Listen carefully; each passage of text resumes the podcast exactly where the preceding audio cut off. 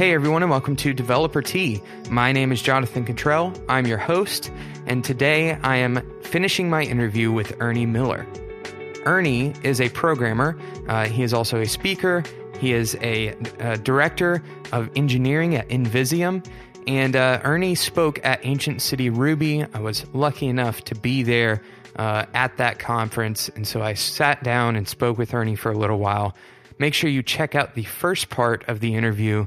Uh, the second part, we kind of jump in right in the middle of a conversation about uh, Ruby and about how Ruby was engineered uh, specifically to increase the happiness of the developers who are using the language. Really interesting conversation. Uh, make sure you check out the first part if you missed it. Also, make sure you follow Ernie at, at Ernie Miller. If you have not subscribed to Developer Tea, while you're listening to this episode, just open up whatever app it is that you listen to podcasts in and press subscribe, and that will uh, immediately send you notifications whenever new episodes of the show come out, and you won't have to remember to go to developertea.com. Speaking of developertea.com, all the show notes for this episode and every other episode can be found on developertea.com, and there's a contact form on there as well. Okay, let's get started with the second part of the interview with Ernie Miller. And and even sometimes uh, at the detriment of performance, right? So, Oh, yeah. and we've we the Ruby community is very transparent about that. That Ruby's not the fastest language necessarily, Mm-hmm. Right. and it depends on what you consider fast, right? Sure. But it's not the fastest language. It may be one of the faster to develop with, Mm-hmm. um, but but it's not the fastest in terms of execution time, like objectively. Right. Uh, but we've made that trade. It's a value trade um, for people who develop in Ruby. It's we enjoy the language enough to to write in Ruby, and it's making great strides. And Sure. and it will need to continue that direction. But Moore's law is on our side. Right. you know? Yeah. Yeah. Eventually, it's not going to matter really. Uh, similar to like memory doesn't matter as much anymore Sure. um, as it used to, and so you'll see a lot of professors even saying, "Well, the heap is big enough. You can just push stuff into the heap." Sure. And like that's big enough is not a scientific way of describing it, but at some point, it doesn't matter anymore, right? All of software engineering and really all of life, but let's just try to Let's rein it in here to yeah.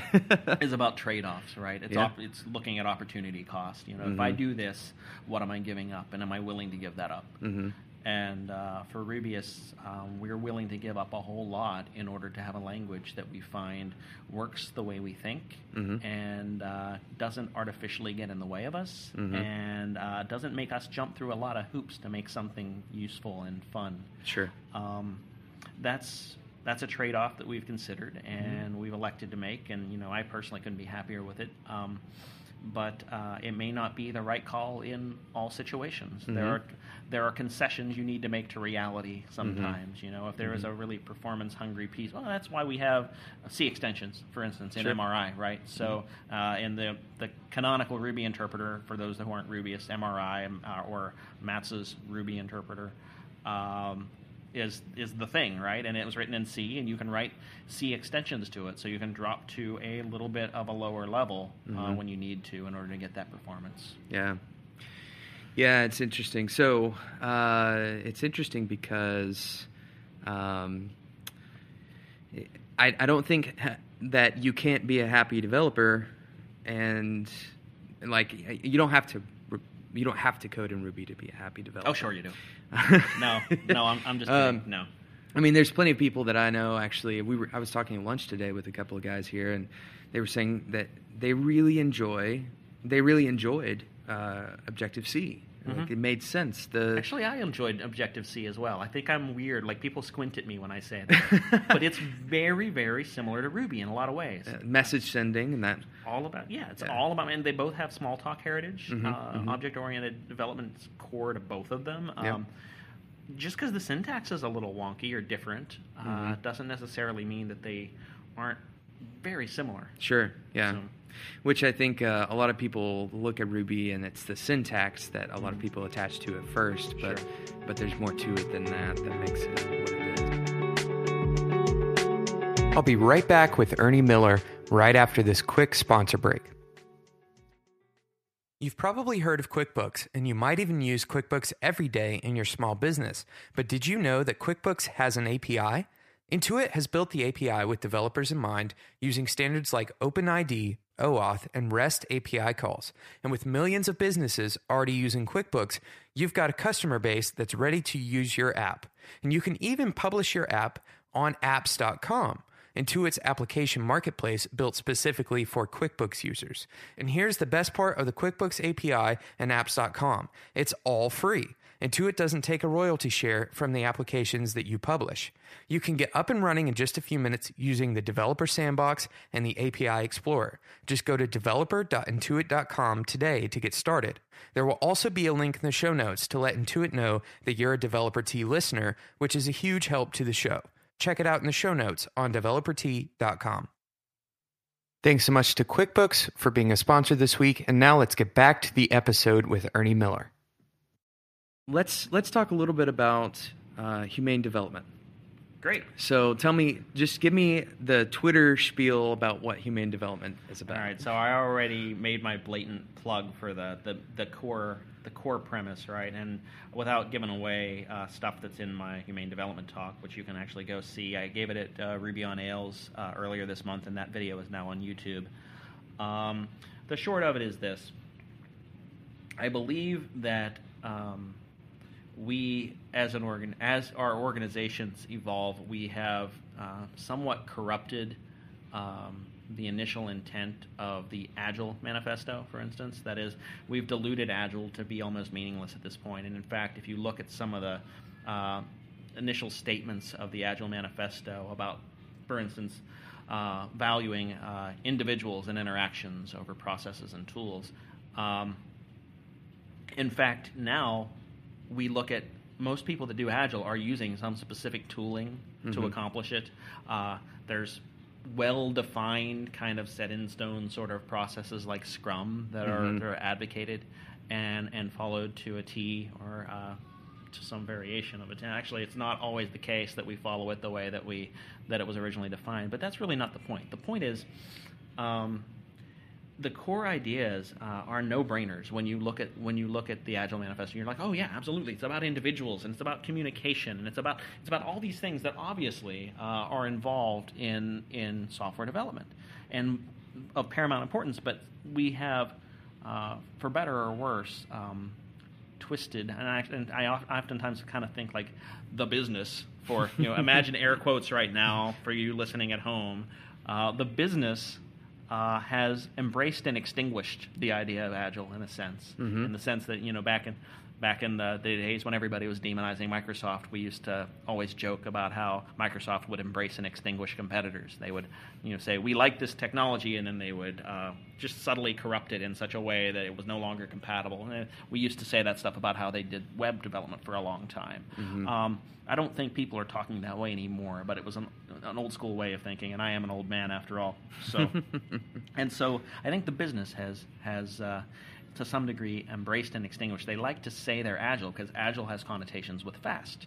People mm-hmm. like the idea of sounding like they're, they're able to move quickly, right? Mm-hmm. That sounds great in, in theory, but what they're really doing, and um, I'm not going to be able to attribute it to the right person right now. So, just some gentleman I talked to earlier uh, at lunch, in fact, said that uh, we do uh, Scrumfall you mm-hmm. know so it's sort of this weird combination of waterfall planning yeah. and then supposedly scrum execution but it's not really anything that's like what agile used to be. Uh-huh. and so i think really what it comes down to and you know and i struggle with the idea of presenting humane development as an alternative.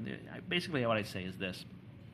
There are four virtues. Hustle is not among them. I do not think hustle is a virtue. The idea of moving quickly is in and of itself not the goal. Mm-hmm. Um, mm-hmm the goal should be moving in the right direction. The goal mm. should be moving in a sustainable pace that you're not consistently burning yourself out or your people out. Um, and so I, I, look at it as kind of four interconnected things, right? First, first things first, and the foundation would be that em- empathy is necessary, mm-hmm. right? And that follows off the idea that it's all about the humans. That that's the core, like the axiom, right? It's obvious, and it's the whole point of an axiom is that it's so obvious you couldn't possibly refute it. We're humans working with humans to build software for the benefit of humans. Okay, so you look at it as a human endeavor. You need empathy. Mm-hmm. You need to be able to empathize with the business, with your users, with whatever, and vice versa. Right? The, the, the humans involved need to empathize with one another so that they're more willing to communicate with Mm-hmm. one another in an open and honest way. Honesty being the second thing that it's another pillar that you kind of have to build on. You Sure. need to be honest up front. That means acknowledging that in many cases deadlines are lies. Mhm. Um, Mhm. Estimates are oftentimes lies. Mhm. Uh, currently, I think that we get away with all those lies because they sort of cancel each other out. If the deadline's not a real deadline and the estimate was wrong, well, it doesn't matter. We just moved the deadline because it wasn't really a deadline at all. Right. Um, yeah. And so, so we look for honesty, and then once we've sort of displayed honesty to one another, well, trust develops, Mhm. right? And Mhm. so, and so when you can trust the other people to be consistently upfront with you, if you can trust uh, that they are going to be empathizing with you and, and, and your needs, and they're going to do the best they can to deliver what they can, well, then you unlock the the goal. The Mhm. goal is autonomy. Mhm. Mhm. You want individuals to be empowered to act in the best interests of, of the company and of themselves, and hopefully those aren't in in, in uh, conflict, right? Um, and so the goal is to kind of approach it as a more human endeavor and be a lot less focused on the processes and the tooling.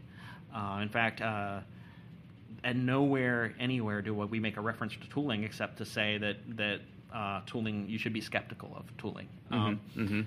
uh, tooling is sort of setting in stone um, something that you know maybe is much more flexible as just kind of a here's the way we normally handle this. And processes are really just shorthand communication. That is, they're not.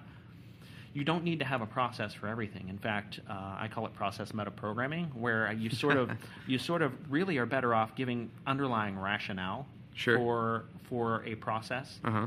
and letting people be able to derive that process on their own. You give them the whys. Why is the absolute, and we talked about that today actually uh, Mhm. as well about the five whys.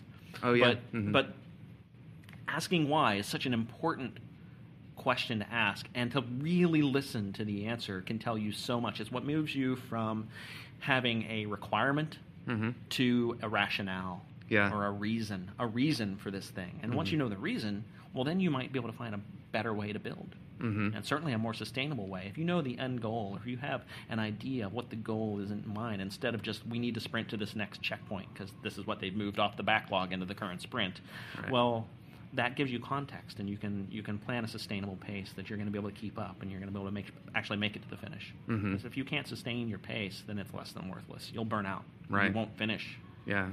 So it's like re-injecting kind of the spirit of the original Agile Yeah. manifesto, but in a in a more uh, so th- there's interesting things that have come out of Agile. Sure. Uh, who was it? Dave Thomas, I think, wrote wrote a, a post about how Agile's dead. Mhm. Long live Agile, or Yeah, something like that. Something like that. I think it Was, came up around the uh, same time as uh, David's, didn't it? mhm, David, yeah, David. yeah, uh, long live testing. Yeah. Yeah. Um, and so, uh, basically, what he was saying was Agile comes with baggage now, just Mhm. like TDD comes with Mhm. baggage now, um, and in that we now have have a reason to say, let's pull back a little bit Mm. and like get away from this hype. Well, there's there's this culture around it now that Sure. that doesn't really isn't proper. Yeah. Um, and, and doesn't do the original idea justice. It was sold into organizations in such a way, and that's where we were talking about the embracing and extinguishing sort of sort of mentality. Mhm. By saying, for instance, we are now certifying Scrum Masters. Right. For instance, if you look at Mhm. something like that, you're now you're now saying, well, um, that is part of your identity, Mr. Project Manager. You are now a Scrum Master. Well, on that in name traditional, card you were talking in traditional, about. yeah, and in traditional Scrum, the, the idea was that the Scrum Master went away eventually, Yeah. and that the Scrum Master was a rotating role between developer team members, right? Mhm. The idea of a certified Scrum Master was ludicrous, and, Mhm. and so in um, Uncle Bob, uh, so uh, Bob Martin had a Robert Robert C. Martin, be proper.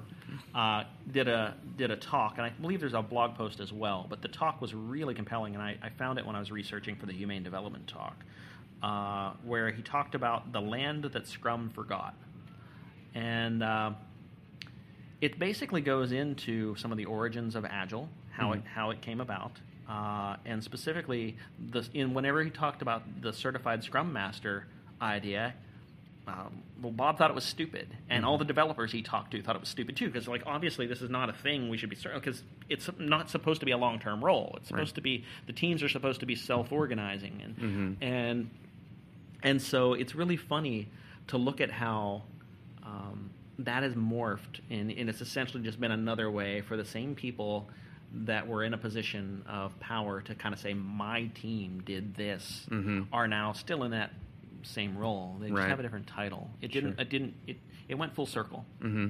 And Yeah. so, yeah, it's about. I think with humane development, it's about coming back to some of those same realizations. I mean, I I don't claim to be saying anything that's rocket science here. It really Right, is right. not. I mean, by giving it a name, hopefully we can talk about it in a way that makes sense. Mhm. Um, but but I don't think that this is anything new, and I, I just think that if you look at the creators of the Agile Manifesto, um, most, uh, certainly many of them, uh, were in consulting. And since most of them were, were in consulting, well, they certainly couldn't exactly write a manifesto that said, you all are doing things horribly, let us come fix you. Mm-hmm. Um, You know, they would have a really hard time selling that. Sure. Uh, and so, so it's sort of by continuing to say there's value in these other things, but we value these things more. They allowed those other things to stick around Mm-hmm. and eventually reassert their dominance in a kind of a subtle way. Right. Uh, at least, you know, this is you know the way that I look at it with my limited viewpoint. I really welcome discussion on this stuff. Uh, Sure. Um, and and so I think that that's that's really the frustrating thing is uh, you know how do you say something that still has meaning, uh, and this is what I'm trying to do with humane development is to have something that's meaningful. Uh, maybe it's obvious as well, but uh, it's meaningful enough to say without defining it so much that it allows the same kind of subversion again to get Mhm. to go back in and kind of twist it to your own means, right? Like, Sure.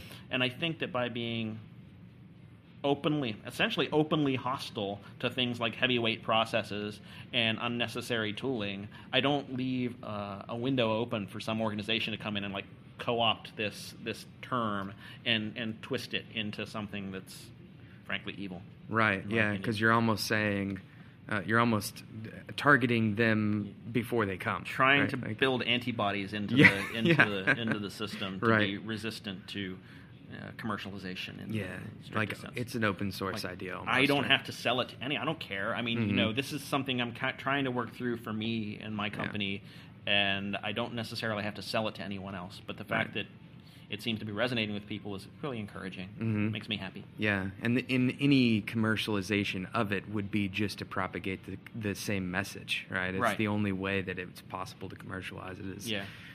to create training resources Sure. of how not to do these things. Right. And, uh, yeah, I think I think it's great.